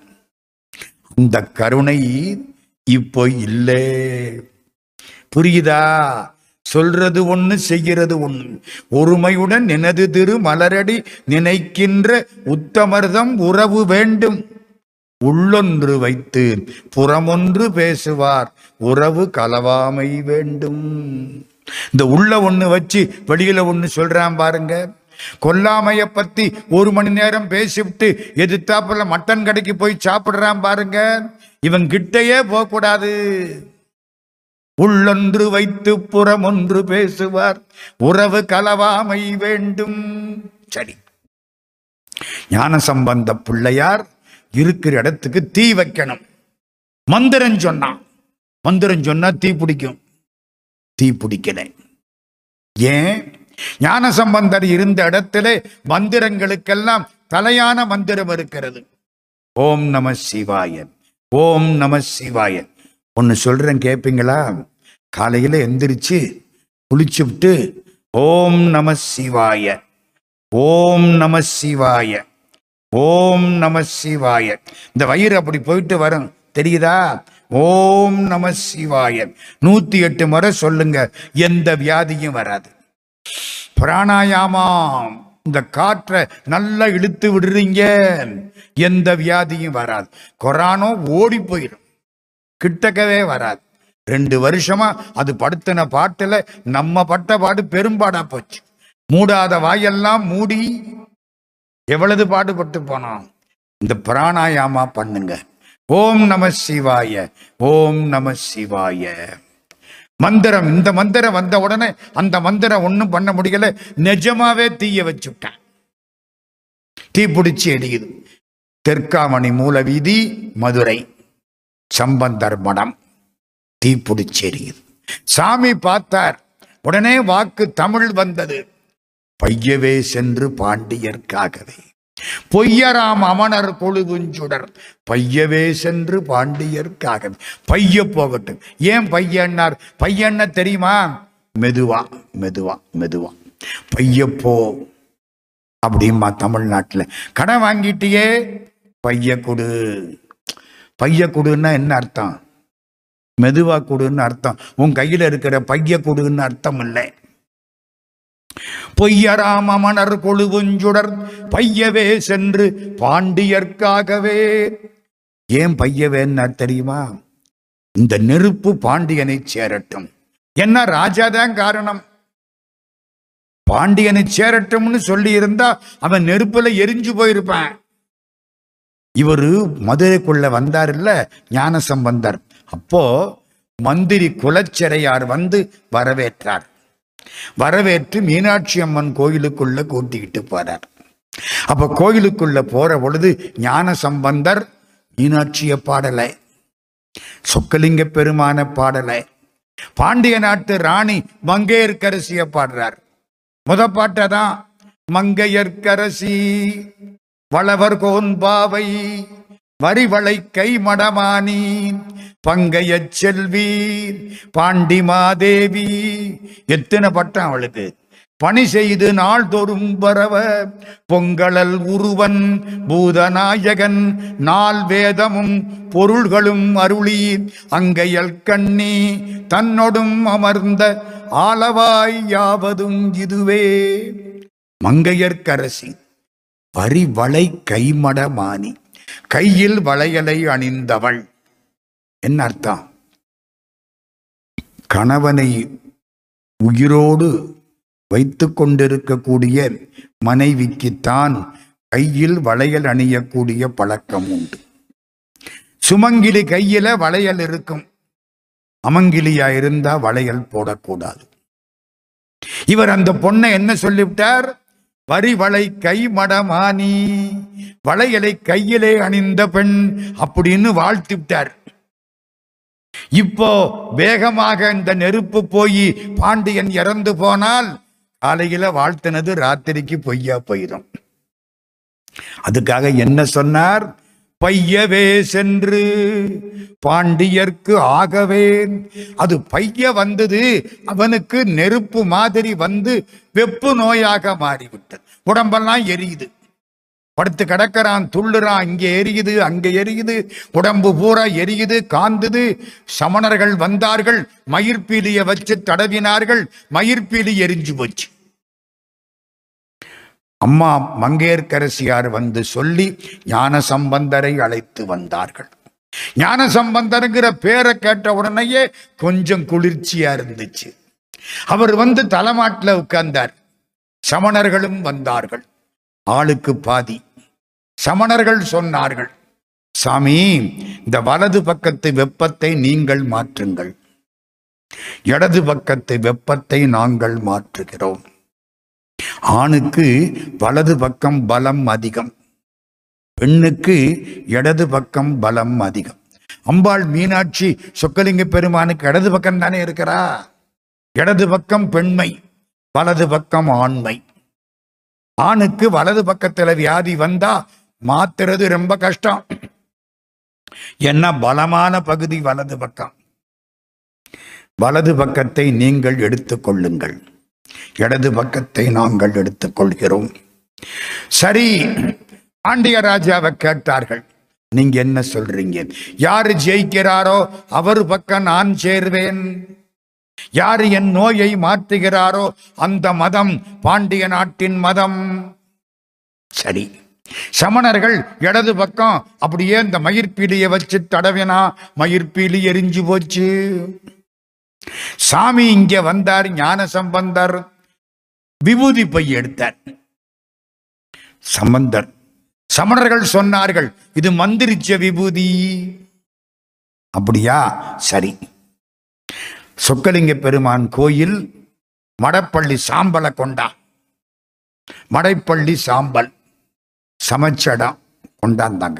கையில் எடுத்தார். மந்திரமாவது நீரு வானவர் மேலது நீரு சுந்தரமாவது நீரு துதிக்கப்படுவது நீரு தந்திரமாவது நீரு சமயத்தில் உள்ளது நீரு செந்து வருவாயுமை பங்கன் திருவாலவாயான் திருநீரே. பதினோரு பாட்டு. எடுத்தார் பூசினார். குழுகுழுன்னு ஆயிடுச்சு. இந்த பக்கம் குழுகுழுன்னு இருக்கு அந்த பக்கம் தீ பிடிச்சி எரியுது. இந்த பக்கம் காவேரி கரை அந்த பக்கம் சகாரா பாலைவனம். இந்த உடம்பு எப்படி இருக்கும்? யோசிங்க. என்ன பாடுபட்டிருப்பான்? சாமி இந்த பக்கம் எரியுதே. இந்த வெப்பமும் சேர்ந்து அந்த பக்கம் எரியுதே. எப்படியாவது மாற்றுங்கள். சாமி வந்தார் திருநீற்றை எடுத்து பூசினார் பாண்டியன் எழுந்தான். இப்பத்தான் முக்கியமான இடம். பாண்டிய ராஜா சொல்கிறான் இவர் வென்றார். நான் இவர் பக்கம் சேரப்போறேன். இவ்வளவு காலமா இருந்த ராஜ்யம் போன உடனே சமணர்களுக்கு கோபம் வந்தது. என்ன சொன்னாங்க தெரியுமா? இன்னும் ரெண்டு பரீட்சை நடத்துவோம். முதல் பரீட்சை. உங்க மந்திரத்தையும் நெருப்புல போடுங்க. எங்க மந்திரத்தையும் நெருப்புல போடுறோம். எது எரிஞ்சுதோ அந்த மதம் வேண்டாம். எது எரியாம இருக்கோ அது வேண்டும். சரி. அஸ்தி நாஸ்தின்னு எழுதி நெருப்புல போட எரிஞ்சு போச்சு. ஞான சம்பந்தர் இவ்வளவு மூட்டை வச்சிருக்கார் பாட்டு. உங்களுக்கெல்லாம் ஒரு செய்தி தெரியுமா? திருஞான சம்பந்தர் எப்போ பாட்டு எழுதினாலும் பின்னால உட்கார்ந்து எல்லாரும் அந்த பாட்டு அவர் பாடுற பொழுது மூணு காப்பி எடுப்பாங்களாம். அப்ப என்ன செராக்ஸா இருந்துச்சு? இல்லை. மூணு பேர் உட்கார்ந்து எழுதுவாங்களாம். இவர் பாடிக்கிட்டே இருப்பாரா? மூணு பேர் எழுதுவாங்களாம். மூணு காப்பி மூணு ஏடு. ஒரு ஏடு சிதம்பரத்துக்கு அனுப்பப்படும். பத்திரமா வச்சுக்கிடுங்க. ஒரு ஏடு எந்த ஊர்ல ஞானசம்பந்தர் பாடுறாரோ அந்த ஊர்க்காரங்களுக்கு கொடுக்கப்படும். உங்க ஊர் காளையார் கோயிலா? இந்த நான் பாடி இருக்கிறேன். பாட்டு உங்க ஊர் சாமி நீங்கள்லாம் படிங்கோ. நமக்கு சந்தோஷமா இருக்குமா இருக்காதா? நம்ம ஊர் சாமிய யாரோ ஒருத்தர் பாடி இருக்காரா பாடு. அந்த ஊருக்கு. மூணாவது காப்பி சம்பந்தருடைய சொந்தத்துக்கு. என்ன கெட்டிக்காரத்தனம். இல்லைன்னா தமிழ் போயிருக்கும். கிடைச்ச பாட்டு கூட கிடைச்சிருக்காது. முடிஞ்சது. மூட்டை. மூட்டைக்குள்ள எந்த பாட்டை எடுத்து நெருப்புல போடுறது? கையை விட்டு துளாவினார் எடுத்தார். திருநள்ளாற்று பதிகம். திருநள்ளாறு. கேள்விப்பட்டிருக்கீங்களா? சனீஸ்வர பகவான் கோயிலுக்கு ஏகப்பட்ட பேர் போய் கும்பிடுற இடம். காரைக்கால் பக்கம் திருநள்ளாறு.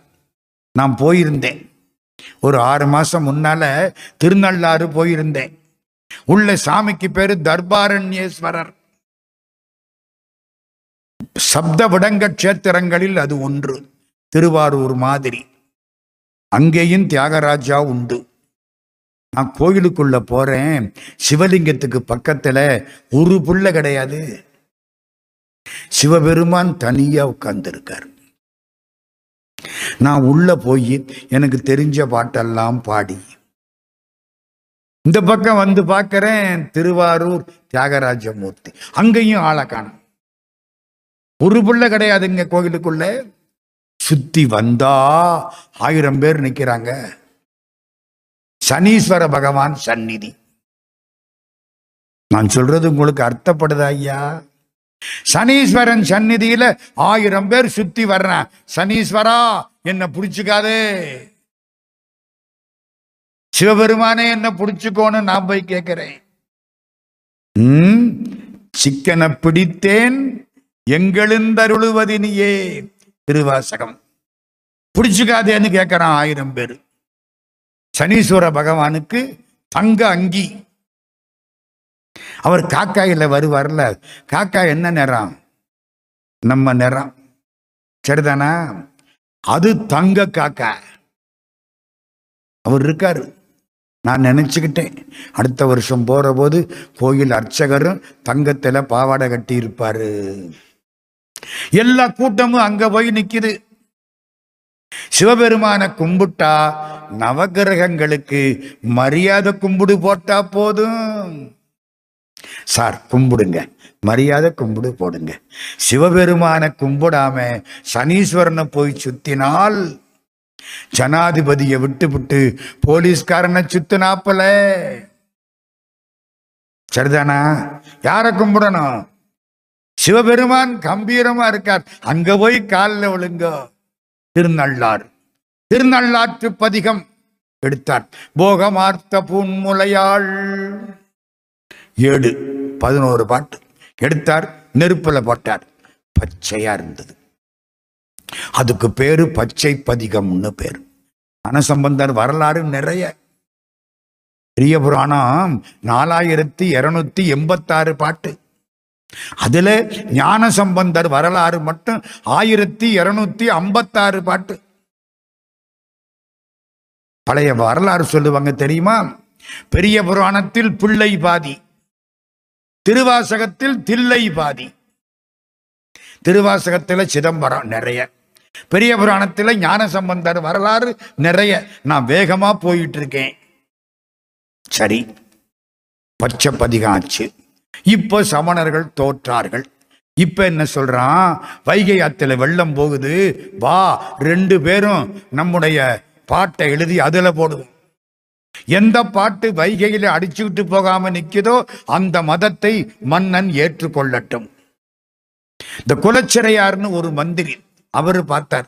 ஏன்பா இப்படியே போயிட்டு இருந்தா எப்பத்தான் முடிக்கிறது?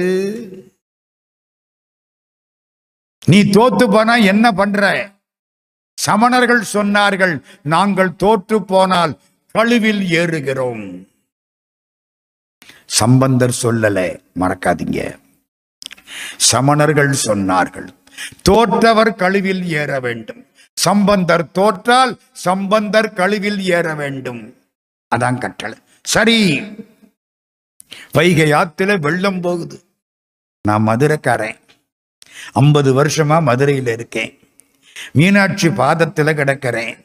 வைகை ஆத்த பார்க்கிறோம் எங்க வைகை ஆத்துல தண்ணியே போகாது. தண்ணி போனா கூட தலைகீழ நின்னா கழுத்தாளம் தண்ணி போகும். எப்படி? தலைகீழ நின்னா கழுத்தாளம் தண்ணி போகும். அதுக்கு மேல போகாது. வைகை அப்படி. வெள்ளம் போகுது அன்னைக்கு. அஸ்தீன் நாஸ்தின்னு எழுதனானா? பாட்டை அடிச்சுக்கிட்டு போயிடுச்சு. ராமநாதபுரம் பெரிய கம்மாயில கொண்டே சேர்த்துருச்சு ஞான சம்பந்த பிள்ளையார் புதுசா பன்னெண்டு பாட்டு பாடினார். எப்பவும் பதினொன்னு தான் பாடுவார். திருக்கடை காப்பு. இதுக்கு திருப்பாசுரம்னு பேர். பன்னெண்டு பாட்டு.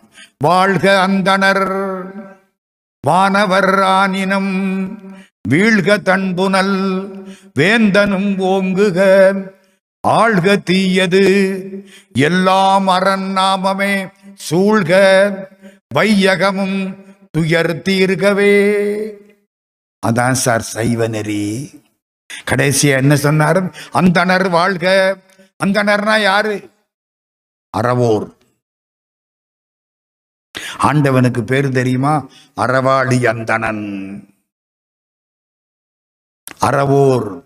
அந்தணர் என்போர் அறவோர். மற்றெவ்வுயிர்க்கும் செந்தன்மை பூண்டு ஒழுகலான். வாழ்க அந்தணர் மாணவர். ஆனினம் பசுக்கூட்டங்கள் வாழ்க. வீழ்க தன்புணல் மழை பெய்யட்டும். வேந்தனும் ஓங்குக. பாண்டிய ராஜாவுக்கு முதுகு கூனல். கூன்பாண்டியன் இப்படி பாடினாரா? பூனல் நிமிந்துருச்சு உடம்பு கூனலும் நிமிர்ந்தது உள்ள கூனலும் நிமிர்ந்தது. வீழ்க தன்புனல் வேந்தனும் ஓங்குக ஆழ்க தீயது. தீயவர் ஒளிக இல்லை. தீயது ஒளிக. அதான் தீயது. எல்லாம் அரண் நாமமே சூழ்க. எல்லா இடத்திலும் சிவநாமம் சேரட்டும். அடுத்து ரொம்ப முக்கியம். பாண்டி நாடும் துயர் தீர்கவே. இல்லை. தமிழ்நாடும் துயர் தீர்க்கவே இல்லை. வையகமும் துயர் தீர்க்கவே. உலகமெல்லாம் துன்பம் போகட்டும். சைவ நெறி என்னன்னு கேட்டா சிவபெருமானை வழிபட்டு உலகமெல்லாம் நல்லா இருக்கட்டும். ஏழாம் நூற்றாண்டு சிந்தனை உலகமெல்லாம் வாழ்க. அதான் சார் சைவ நெறி. மறந்துடாதீங்க ஞான சம்பந்த பிள்ளையார் நிலைநாட்டியது. எல்லா உயிர்களும் இன்புற்று வாழ்க. பாடினாரா? ஏடு எதிர்த்து போனுச்சு வெள்ளம் இப்படி வருது ஏடு எதிர்த்து போகுது. இந்த குலச்சரையார் பார்த்தார் ஐயோ ஏடு எங்க போக போகுதோ? குதிரை மேல ஏறி ஓடுறார். கடைசி ஒரு இடத்துல அந்த ஏடு ஒதுங்குனுச்சு.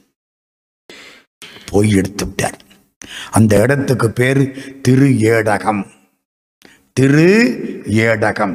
பொன்னுமாமணிகளும் பொருதிரை சந்தையில் தன்னுளார் வைகையின் கரைத நிற்கமை உற அன்னமாமயனுமால் அடிமுடி தேடியும் இன்னவாரெனவனான் ஏடகத்தொருவனே தேவகோட்டை செட்டியார் திருப்பணி பண்ணன கோயில் திரு ஏடகம். திரு ஏடகத்துல ஒதுங்கினுச்சு எடுத்துக்கிட்டு வந்தாச்சு. சமணர்கள் சொன்னபடி கழுவில் ஏறினார்கள். எத்தனை சமணர்கள்? எண்ணாயிரம் பேரா? அப்படித்தான் ரொம்ப பேர் தப்பா சொல்லிக்கிட்டு இருக்காங்க. ஒரு ஊருக்கு பேரு எண்ணாயிரம்னு பேரு. எண்ணாயிரம்ங்கிற ஊர்ல இருந்த சமணர்கள் அவங்க தான் ராஜ்யத்துக்காக இங்க வந்து இருந்து இவ்வளவு தப்பும் பண்ணவங்க. எண்ணாயிரம்ங்கிற ஊரை சேர்ந்த சமணர்கள் கழுவேறினார்கள் அப்படின்னு ஒரு கட்சி இருக்கு. எத்தனை பேரா இருந்தாலும் அதை பத்தி கவலை இல்லை. கழுவில ஏறுன்னு ஞானசம்பந்தர் சொல்லல. சொன்னது அவன். தன் வினை தன்னை சுடும். சொன்னபடி கழுவில் ஏறினார்கள். இதெல்லாம் உங்களுக்கு யாரு சார் சொன்னா? திருப்புகழ். அருணகிரிநாத சுவாமி பாடுறார். மாற அன்று மாள அன்று அமன் நீசர்கள் கழுவேற வாதில் வென்ற சிகாமணி மயில் வீரா காளகண்டனுமாபதி தருபாலா காசி கங்கையில் மேவிய பெருமாளே. காசிகளை பாடுற திருப்புகள் பாட்டு. மாலை அன்று அமன் நீசர்கள் கழு ஏற. கழுவில் அவர்களை ஏத்த இல்லை. மாலை அன்று அமன் ஈசர்கள் கழுவேற வாதில் வென்ற சிகாமணி மயில் வீரா. முருகன் தான் தன்னுடைய அம்சத்தை திருஞான சம்பந்தராக கொண்டு வந்தான் என்பது அருணகிரிநாதருடைய வாக்கு. முருகப்பெருமானுக்கு அவதாரம் கிடையாது. அவர் பிறக்க மாட்டார். செம்மான் மகளை திருடும் திருடன் பெம்மான் முருகன் பிறவான் இரவான். சிவபெருமானுக்கு அவதாரம் கிடையாது. முருகனுக்கு அவதாரம் கிடையாது. அம்சம் மட்டும் உண்டு. அம்சம்னா அவர்களுடைய ஆற்றலை பெற்று பிறக்கலாம். அதனால ஞான சம்பந்த பிள்ளையார் முருகனைப் போல முருகனுடைய ஆற்றலை பெற்று பிறந்தவர். சமனை தமிழ்நாட்டிலே இருந்து அழித்தது அழித்தல். பெத்தனை ஆச்சு? ஆக்கல் காத்தல் அழித்தல் மறைத்தல். நாலாவது. வேதாரண்யம் கோயிலுக்கு போறாங்க. கோயில்ல முன்கதவு சாத்தி கிடக்கு. எல்லாம் சைடு கதவு வழியா உள்ள போறாங்க. ஒரு வீடு நல்லா இருக்கணும்னா அந்த வீட்டு முன்வாசல் வழியா உள்ள போகணும். பின்வாசல் வழியா உள்ள போகக்கூடாது ஆஞ்சநேய சுவாமி இலங்கைக்கு பின்வாசல் வழியா உள்ள போனார். இன்னும் இலங்கை பிரச்சனை தீர மாட்டேங்குது எப்படிப்பட்ட ஒரு நாடு? எங்க சைவன் தழைக்க பாடுபட்டவர்களில் இலங்கை தமிழ் மக்கள் யாழ்ப்பாணத்து தமிழ் மக்கள் முன்னணியில் நிற்பவர்கள். புரியுதா? பின்னால போகக்கூடாது முன்வாசல் வழியாத்தான் வரணும். இப்ப முன்வாசல் வேதாரண்யம் கதவு சாத்தி கிடக்கு. எல்லாம் பின்வாசல் வழியா வர்றாங்க. திருநாவுக்கரசரும் திருஞான சம்பந்தரும் அங்க வந்துட்டாங்க. ஞான சம்பந்தர் அப்பரை பார்க்கிறார். அப்பரே உங்கள் பெருமான் திருக்கோயில் திறக்க பாடுக நேரமில்லை வேகமா போறேன். அப்பர் சுவாமிகள் பாடினார். கடைசி பாட்டில கோயில் கதவு திறந்தது. அந்த காரணமெல்லாம் அப்பர் சுவாமியை நினைக்கிற போது நினைப்போம். உள்ள போயாச்சு எல்லாரும். எல்லாரும் கும்பிட்டாங்க. ராத்திரி ஆச்சு கதவை மூடணுமா வேண்டாமா? நம்ம ஊர்ல கதவு மூடி கிடக்கிற போதே சாமியை கடத்தி விடுறாங்க. கடத்துறது கூட அநியாயம் இல்லை தமிழ்நாட்டில். கடத்தினது தெரிகிறதுக்கு பத்து வருஷம் ஆகுது. ஆட்சி மாறினாத்தான் தெரியுது. அப்புறம்தான் தெரியுது நியூயார்க்கில் அருங்காட்சியகத்தில் நம்ம ஊர் நடராஜா நடனம் ஆடுறாரு போய் சொல்லி எங்க பிரதமர் பாரத பிரதமர் நரேந்திர மோடி ஐயா இப்ப நிறைய விக்கிரகங்களை வெளிநாட்டில இருந்து கண்டுபிடிச்சு ஒன்னொன்னா இந்தியாவுக்கு கொண்டுகிட்டு வந்துகிட்டு இருக்கார். கதவை சாத்தனுமா வேண்டாமா? சாத்தனும் சம்பந்த சுவாமி போறார். திறந்த திருக்கதவை மறைக்க பாடுகிறார்.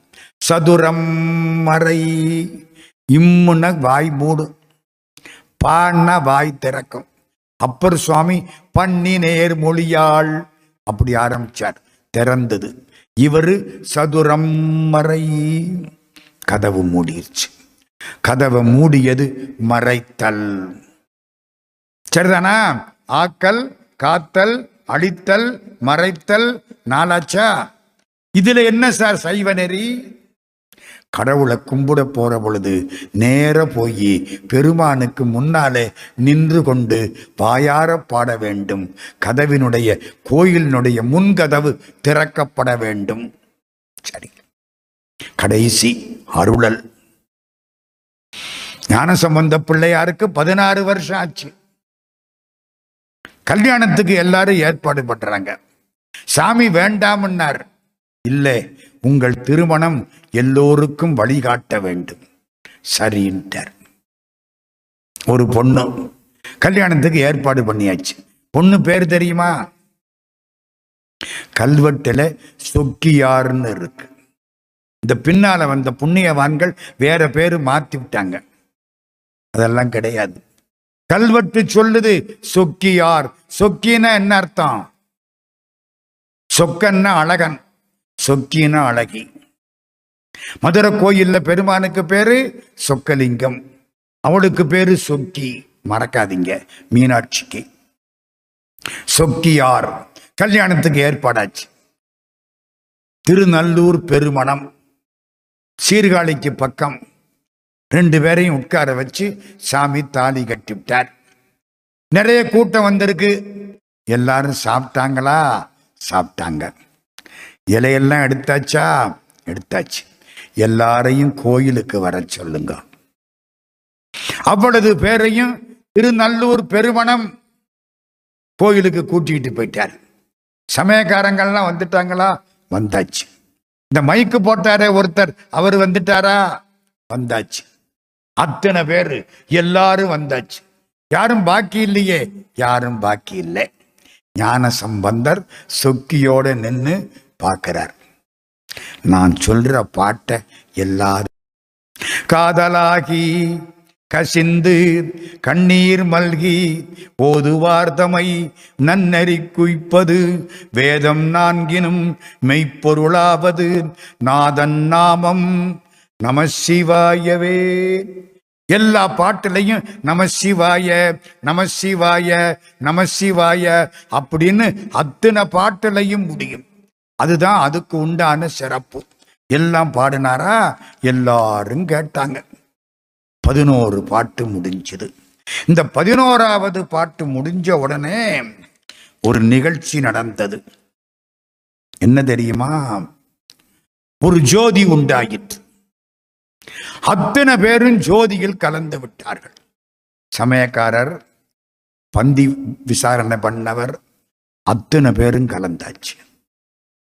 ஏன் சார்? இது சரியா தப்பா? ஆண்டவன் அருளில் கலந்து விட்டார்கள். சரியா தப்பா? பரீட்சை எழுதினவனுக்கெல்லாம் பாஸ் போட்டா பல்கலைக்கழகம் என்னத்துக்காகும்? தகுதி உள்ளவனுக்கு தானே பாஸ் போடணும்? தகுதி உள்ளவன் தானே கைலாசத்துக்கு போகணும்? தகுதி உள்ளவன் தானே கடவுளோட சேரணும்? இது எப்படி எல்லாரையும் மொத்தமா கூட்டிக்கிட்டு போனா என்ன ஆகும்? அவரு எல்லாரையும் நிக்க வச்சு பதினோரு பாட்டு பாடினாரா? கடைசி வரி பாவம் பறையுமே. இந்த பதிகத்தை பாடினால் பாவக்கணக்கு முடிஞ்சிரும். எல்லாரும் மனசார பாடினாங்க. எப்படி பாடினாங்க? காதலாகி கசிந்து கண்ணீர் மல்கி. நம்மளும் தான் கோவிலுக்குள்ள போய் பாடுறோம். கண்ணை குத்துனாலும் கண்ணீர் வரமாட்டேங்குதே. அப்படி பாடி அழுதுட்டா வெனக்கணக்கு தீர்ந்து போயிடும். வெனக்கணக்கு தீர்ந்து போனா கடவுள்கிட்ட போய் சேரலாம். ஞான சம்பந்த பிள்ளையார் தான் நினைத்ததை எல்லோரையும் நினைக்க வைத்தார். தான் பாடியதை எல்லோரையும் பாடச் செய்தார். எல்லாம் முடிஞ்சது. எல்லாரும் உள்ளே போய் சேர்ந்து விட்டார்கள். சொக்கியாரும் ஞான சம்பந்தரும் இங்கே நிக்கிறாங்க வெளியில கோயிலுக்கு வெளியில ஒரு பொண்ணு நிக்கிறான் திரும்புறார். சாமி யாரம்மா? நான் வீட்டுக்கு விளக்கம். நான் கோயிலுக்குள்ள வரலாமா? நம்மளா இருந்தா என்ன சொல்லுவோம்? வரப்படாதம்மா தீட்டு. அப்படித்தானே சொல்லுவோம்? ஞான சம்பந்த பிள்ளையார் என்ன சொன்னார்? பெரு நெருப்புக்கு ஈரம் கிடையாது. வா. தீ பிடிச்சி எரியுது. ஒரு சொட்டு தண்ணியை விட்டா தண்ணி தீய அணைக்குமா? பெரு நெருப்புக்கு ஈரம் கிடையாது. வா. அந்த பொண்ணு உள்ள வந்தா அவளும் ஜோதியில் கலந்து விட்டாள். இந்த செய்தி பெரிய புராணத்தில் இருக்கா? இல்லை. புலவர் புராணத்தில் இருக்கு. திருவானந்த வாரியார் சுவாமி எடுத்து காட்டினார். புலவர் புராணத்தில் இந்த செய்தி இருக்கு. இதுதான் அருளல். நான் அஞ்சு இது சொல்ல ஆரம்பிச்சேன். ஆக்கல் காத்தல் அடித்தல் மறைத்தல் அருளல். யாரா இருந்தாலும் சரி இங்க வா ஆண்டவன் திருவருள் வந்து சேர்ந்துரு அப்படின்னு சொல்லி எல்லோரையும் அழைத்து கொண்டு சென்று ஆண்டவன் திருவடியில் சேர்த்தார். கடைசியா இவங்க ரெண்டு பேரும் ஆண்டவனோடு இணைந்தார்கள். வைகாசி மாதம் மூல நட்சத்திர தன்னைக்கு இது நிகழ்ந்தது. அந்த ஊருக்கு பேரு திருப்பெருமணநல்லூர். தக்கிருந்தீரன்று தாளால் அரக்கனை உக்கிருந்தொல்கன் உயர்வரை கீழிட்டு நக்கிருந்தீர் இன்று நல்லூர் பெருமணம். ஊருக்கு பேர் என்ன? திருநல்லூர் பெருமணம். நல்லூர் பெருமணம் புக்கிருந்தீர். எமை போக்கருளீரே என இல்லை எமை. எமைனா என்ன அர்த்தம்? எல்லாரையும் கூட்டிட்டு போய் சேர்ந்து ஞான சம்பந்தர் நமக்கு சொல்லி கொடுத்தது என்ன? முக்கியமான செய்தி. நீ கோயிலுக்கு போ கடவுளை கும்பிடு அதெல்லாம் ஒரு பக்கம். பசிச்சவனுக்கு சாப்பாடு போடு. ஒரு பொண்ணு அழுதால் அவளுடைய கண்ணீரை மாற்று. எல்லோரையும் ஆண்டவனுடைய நெறிக்கு நீ அழைத்து கொண்டு செல். இவ்வளதும் புதுமை. யாரு சாதித்தது? திருஞான சம்பந்த பிள்ளையார் சாதித்தார். திருஞான சம்பந்தர் இல்லைன்னா சைவம் கிடையாது. அதனாலதான் வள்ளற் பெருமான் சைவன் தழைக்க தலைத்தாண்டி ஞான சம்பந்த பேர் கொண்டு அழைத்தாண்டின்னு பாடினார். முருகனை பாட வந்த வள்ளலார் ஞான சம்பந்த பேர் கொண்டு முருகனே வந்தான் என்று பாடினார். திருஞான சம்பந்தருடைய இடம் மிகச் சிறந்த இடம். நம்ம இன்னும் ஒரு மூணு நாலு நாள் பேச போறோம். அப்போ அப்பப்ப திருஞான சம்பந்தர் வருவார். ஞான சம்பந்தருக்கு பேர் தெரியுமா? தமிழ் ஆகரர்னு பேர். ஆகரம்னா உடம்பு தமிழ் ஆகரர்னா தமிழையே உடம்பாக கொண்டவர். கடைசி பாட்டிலே தன்னை தமிழன் என்று சொல்லிக் கொள்வார் தமிழ் என்ன தமிழன்? முத்தமிழ் விரகர். அவரே சொல்லிக்குவார் தமிழ் பாட வந்தவன் காட்டகத்தாடலான் கருதிய காணப்பேர் கோட்டகத்திளவரால் குதிகொழுங்காளியான் நாட்டகத்தோங்கு சீர் ஞான சம்பந்தனல் பாட்டகத்திவை வலார்க்கு இல்லையாம் பாவமே. நான் ஆரம்பத்தில் என்ன சொன்னேன்? எல்லாரும் வினையினால் பிறந்தார்கள்.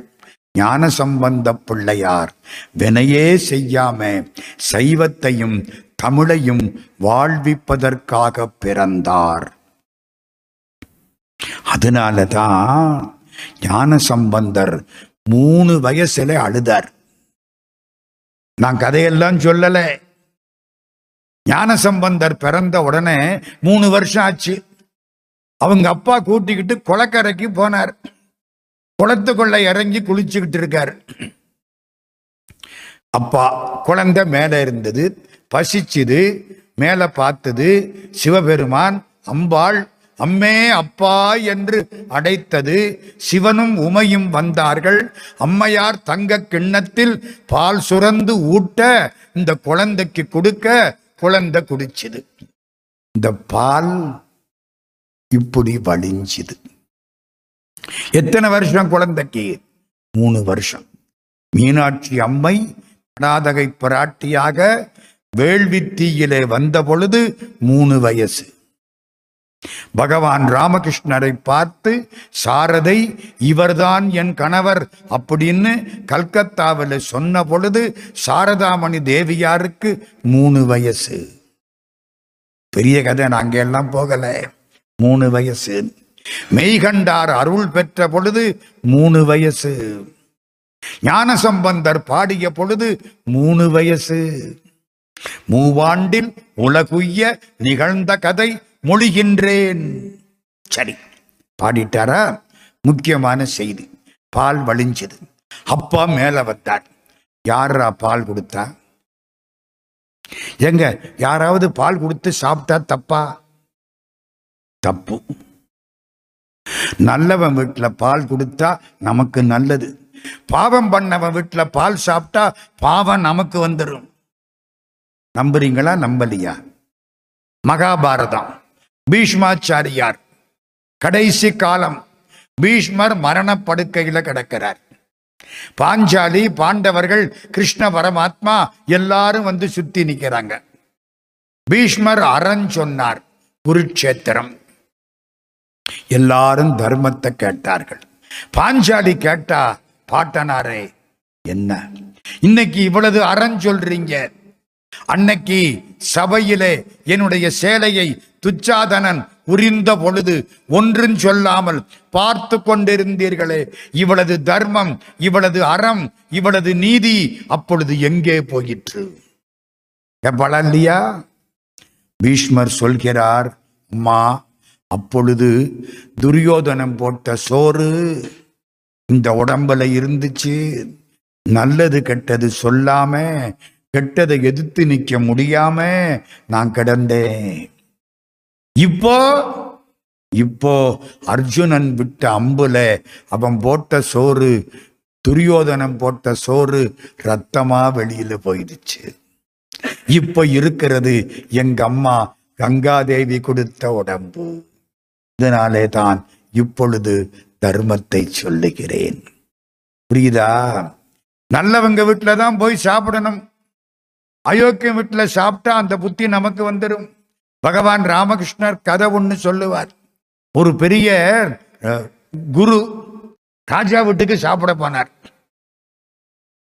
சாப்பிட்டார். ராஜா வீட்டுல ஒரு முத்து மாலை கிடந்தது. எடுக்கணும் போல மனசு சொல்லிருச்சு. எடுத்து பையில போட்டுக்கிட்டு வந்துட்டார். மறுநாள் அன்னைக்கு ராத்திரி பூரா வயிறு சரியில்லை. எல்லாம் டிசென்ட்ரி மோஷன் போகுது. மறுநாள் காலையில ஐயோ ராஜா விட்டு முத்து மாலை எடுத்தது தப்பு. கொண்டாந்து ராஜாட்ட கொடுத்து விட்டார். கொடுத்துட்டு கேட்கிறார் ஆமா நேத்து எனக்கு சாப்பாடு போட்டீங்களே அந்த சாப்பாடு என்ன சாப்பாடு எப்படி? மந்திரி தான் போட்டார் மந்திரியை கூப்பிடு மந்திரி வந்தார். என்ன சாப்பாடு போட்டீங்க? இந்த திருடன் திருடி வச்சிருந்தான் அந்த நெல்லை எடுத்து அரிசியாக்கி சோறாக்கி அதை போட்டேன். திருடன் கொடுத்த நெல்லு என்னையும் திருட சொல்லிருச்சு. ராத்திரி எல்லாம் போனதுக்கு அப்புறம் இப்ப பழைய புத்தி வந்துருச்சு. இப்ப புரியுதா? சாப்பிட போனா நல்லவங்க வீட்டுக்குத்தான் சாப்பிட போகணும். எதுக்கு சொல்ல வந்தேன் இவ்வளவு கதையும்? திருஞான சம்பந்த பிள்ளையார் கடைசியிலே என்ன செய்தார்? அதுக்கு அஸ்திவாரம் இப்போ. அவங்க அப்பா என்ன கேட்டார்? பால் கொடுத்தது யாரு? கையில ஒரு பெரம்ப வச்சுக்கிட்டாராம். போதையார் பொற்கிண்ணத்து அடிசில் பொல்லாதன தாதையார் முனிவுற தான் என ஆண்டவன்.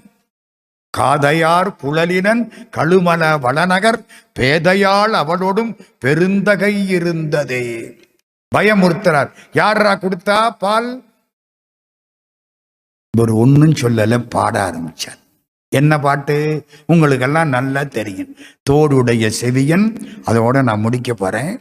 தோடுடைய செவியன் விடையேறி ஓர் தூவன் மதிசூடி காடுடைய சுடலை பொடி பூசி என் உள்ளங்கவர் கல்வன் ஏடுடைய மலரான் முனையினால் பணிந்து ஏத்த அருள் செய்த பீடுடைய பிரமாபுரம் மேவிய பெம்மான் அவனன்றேயா இவனன்றேயா? இவனன்றே. அதான் சைவ சித்தாந்தம். என்ன சார் ஒன்றும் புரியல. சிவபெருமானை பத்தி இவ்வளவுன்னு சொன்னார்ல. இவனன்றேன்னார் இப்ப நான் ஒண்ணு கேட்கிறேன் திருஞான சம்பந்தருக்கு அம்மாவும் அப்பாவும் பால் கொடுத்தாங்க. பால் கொடுத்தவங்க அங்கே நின்னாங்களா மறைஞ்சிட்டாங்களா? இவ்வளவு காலமா கேட்டிருக்கமே. யார் யாரோ பேசியிருக்காங்களே. நின்னாங்களா மறைஞ்சிட்டாங்களா? நின்னாங்க. இவன் என்றேன்னார்